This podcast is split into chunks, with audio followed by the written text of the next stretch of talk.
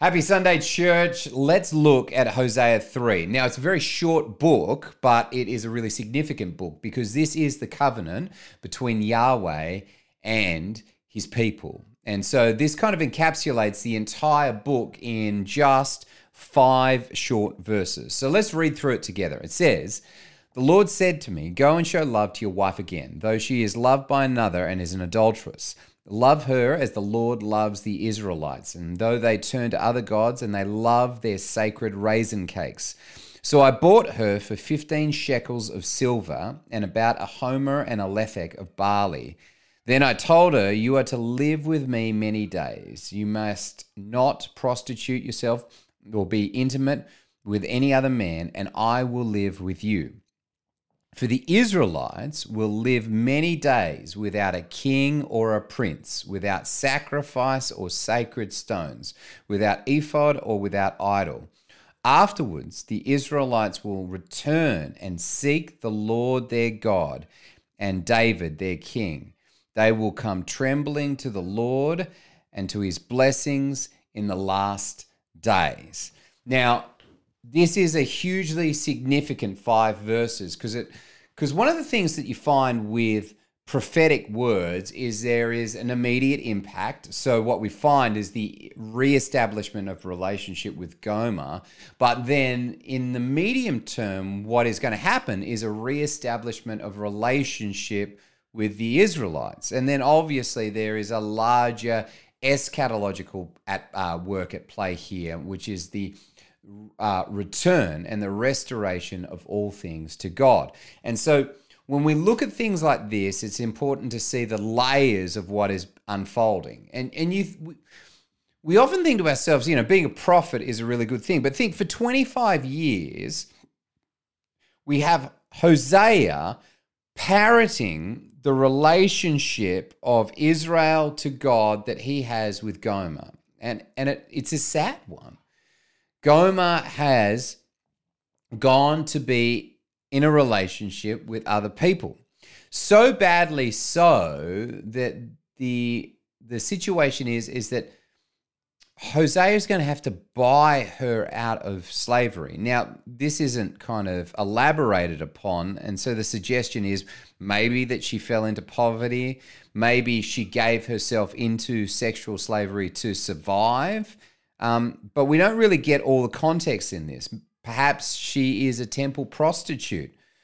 Whatever it is, it's the uncomfortable reality of Gomer's decisions that have left her in the predicament that she is in. And this actually corresponds with what Israel is going through is this desire to be in a relationship with the Egyptians or with the Babylonians has left them in a quandary that they have elected to go after the the the gods of Baal or Baal, however you might say it, um, rather than thirst to be in a relationship with God, that they find themselves in this predicament. And so this is what unfolds. Now, if we if we step through this passage, there's a few really important things. Um, love her as the Lord loves the Israelites. A reminder that Yahweh may be distant, but he is not completely absent. Yahweh may have removed his blessing and his privilege and his honor of those he calls sons and daughters, but he is not completely absent because he still loves Israel.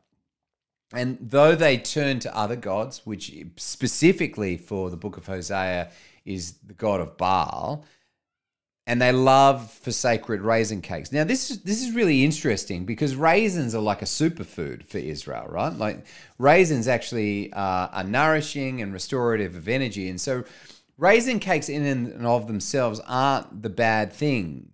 But these are consecrated raisin cakes, and, and consecrated food by another god is a really bad thing. And this is one of the things that that God is trying to unpack for Israel. There is one God, and that is Yahweh. And anything else that is dedicated to another God is, is not worthy of the followers of Yahweh. And so Hosea actually goes in and, and buys Gomer back. 15 shekels of silver is typically indicative of the purchase price of a slave. But the thing is, is he doesn't have enough. And so he has to pull together a homer, and a lethek of barley. A homer is the, is the largest dry measurement that the Israelites use, and a lethek is about half a homer. And, and this is thrown in to uh, assume that he can now purchase back Gomer. Now, the thing is, is it's not a whole bunch of money because if we if we look in Exodus 21, 30 shekels of silver is actually the purchase price. And so Hosea has to actually make up the difference with barley, and it's not a big purchase price. It's not an expensive price, but it's one that Gomer cannot pay herself. Now, as a result of this, we see the covenant. We see the covenant that is formed. And the first thing about a covenant is a proviso. So, what are the groundwork rules for, for us re entering into a relationship? You are to live with me many days. You must not prostitute yourself or be intimate with any other man, and I will live with you. And this is the same for Israel is that you are going to be absent without a king or a prince or a sacrifice or sacred stones, without ephod and without idols. And if you do that, I'm going to return to you. Okay? So afterwards, the Israelites will return and seek the Lord, the God, the King, uh, um, David, the King, and they will come trembling to the Lord and to his blessings in the last days. There will be a restoration. And this is the thing that I have been grappling with for us is that one of the challenges of faith is a desire to hedge our bets. We'll say stuff like we're 100% in with God, but then we have a desperate desire to have a stable job and a stable income and a stable secure like we, we put down all these secure foundations as a, as an underpinning for that that that we want to be all in with God but we've also got to wrestle out the practicalities of day-to-day life and and what often happens is we, we kind of hedge our bets we hedge our bets between Yahweh and the world. We hedge our bets between wanting to have an eternity with God, but also, you know, let's let's not be crazy. Let's also ensure that we have have set ourselves up for a comfortable life. And this is the narrative that we probably play out day to day is is how can we give the most to God, but also make sure that we're living in the world comfortably, safely.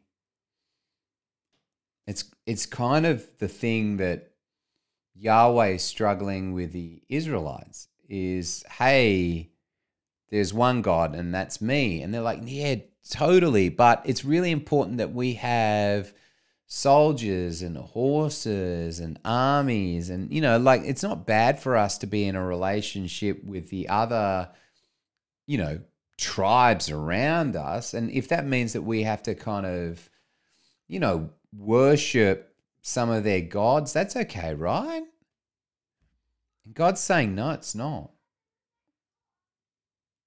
you are a precious son and daughter and I need you to be 100% in with me. Trust that I'm going to make provisions and that I'm going to bless you and that I'm going to make your fields grow. Because this is what we're going to see is that as we kind of move away from Hosea 3, 4 through 10 is a whole bunch of woes. These are narratives and stories of how Israel and Judah have a blessing removed from them. And as a result of that, um, children aren't born and uh, crops don't grow and persecution comes, God has removed those blessings. And, and what he's trying to drive them back to is a one on one, a monogamous relationship with him. If you could just be faithful to me only and nobody else, then we can make this work. It's it's a paltry sum of money paid for Gomer. It's nothing. And Hosea goes out and pays it. And Hosea welcomes her back into the home. And they are back in a relationship. Why? To stand as a testimony to Israel. God has not left the room. And maybe, like me, you got the news this week and you saw the rhetoric that we may be in lockdown until the end of October. And you were like, that sucks. I was meant to go on a ski trip. I was meant to go away with mum and the family and celebrate her birthday. We were meant to go away with a whole bunch of families in the local community, just have fun together, and it's all gone. and you go, what are we doing? And I, I can't help but wonder if through this, God is desperately trying to strip back the layers and the things that we hedge our bets with and ask you a really simple question What is most important? what is most important? Is it the job? Is it the career? Is it the stability? Or is it Yahweh? Is it the nice cars? Is it the nice house? Is it the nice area? Or is it Yahweh? Is it the retirement fund? Is it the value of the property? Or is it Yahweh? What is the thing that is most important in your life, if we peel away the layers and we strip it back, does Yahweh sit front and center? Been in a lot of churches, in a lot of different denominations. And the thing I keep on coming back to is that I'm in this for Jesus. The person who I get most excited about in Scripture is Jesus. The person who I am most thrilled about is Jesus. And I don't want to dress it up with pomp and fanciness. I want to get back to that, that kind of John 3 16. For God so loved the world that he gave his one and only Son that whomsoever shall, shall believe in him shall not perish, but have eternal life. There is a real bold simplicity to the invitation. Jesus is not absent. He is no longer distant. Because of his death and resurrection, there is a restoration of relationship, that a reconciliation has taken place that stands the depth of time. Romans picks up on this. Neither height nor depth nor anything in all of creation shall separate us from the love that we have in Christ Jesus.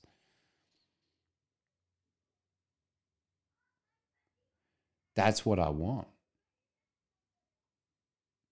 And it's so easy to get distracted. Raisin cakes are okay, but when they're sacred because they're dedicated to other gods, it's not good. And I don't I don't want to be the guy that is distracted by something else and I miss the main point, which is people coming to know or love Jesus. And I feel like the season we're in is that reminder. This, this honestly hasn't stopped us from doing church. It stopped us from meeting in a room on a Sunday, but it hasn't stopped us from doing church. I've had richer and deeper conversations with that neighborhood because of this. I've had more time to think and contemplate my relationship with Jesus because of this. And I wonder if there is a parallel between us feeling like we're wandering in the wilderness and a chasm that has opened up between us and the importance of Jesus. So let's close the gap, close the gap, and get back to what's most important, which is Jesus. Let's pray. Lord, it's five verses, but what you teach us is to be in a relationship with you. That what you long for is to have the Israelites come back and be restored. You as their king. Lord, we invite you. We proclaim you as king of our lives. Jesus, we proclaim you as king of our lives. Holy Spirit, restore us, renew us, empower us, and encourage us. Help us to close that gap, Lord. Help us to keep you most important. Lord, when we see those blessings in our lives, let us celebrate you and what you have orchestrated through it, Lord. That this might be all about you. Amen. Thanks, Jim, uh, team, for joining us today. Um, just a quick reminder that at 12 p.m. today, we're doing a interchurch prayer meeting on Zoom. We'd love you to join. Uh, we're hoping to have a few of the other churches come together. Specifically, we just want to pray against COVID. We want to pray for our communities. Um, Anne's done a really amazing job pulling a lot of this together, and we just want to say thanks for that, Anne. Um, and we'd love you to be a part of that. There is a Zoom link that went out in the email and also in the text. Um, please use it. We'd love to see you there. And thanks for joining us at church. I'll see you again soon.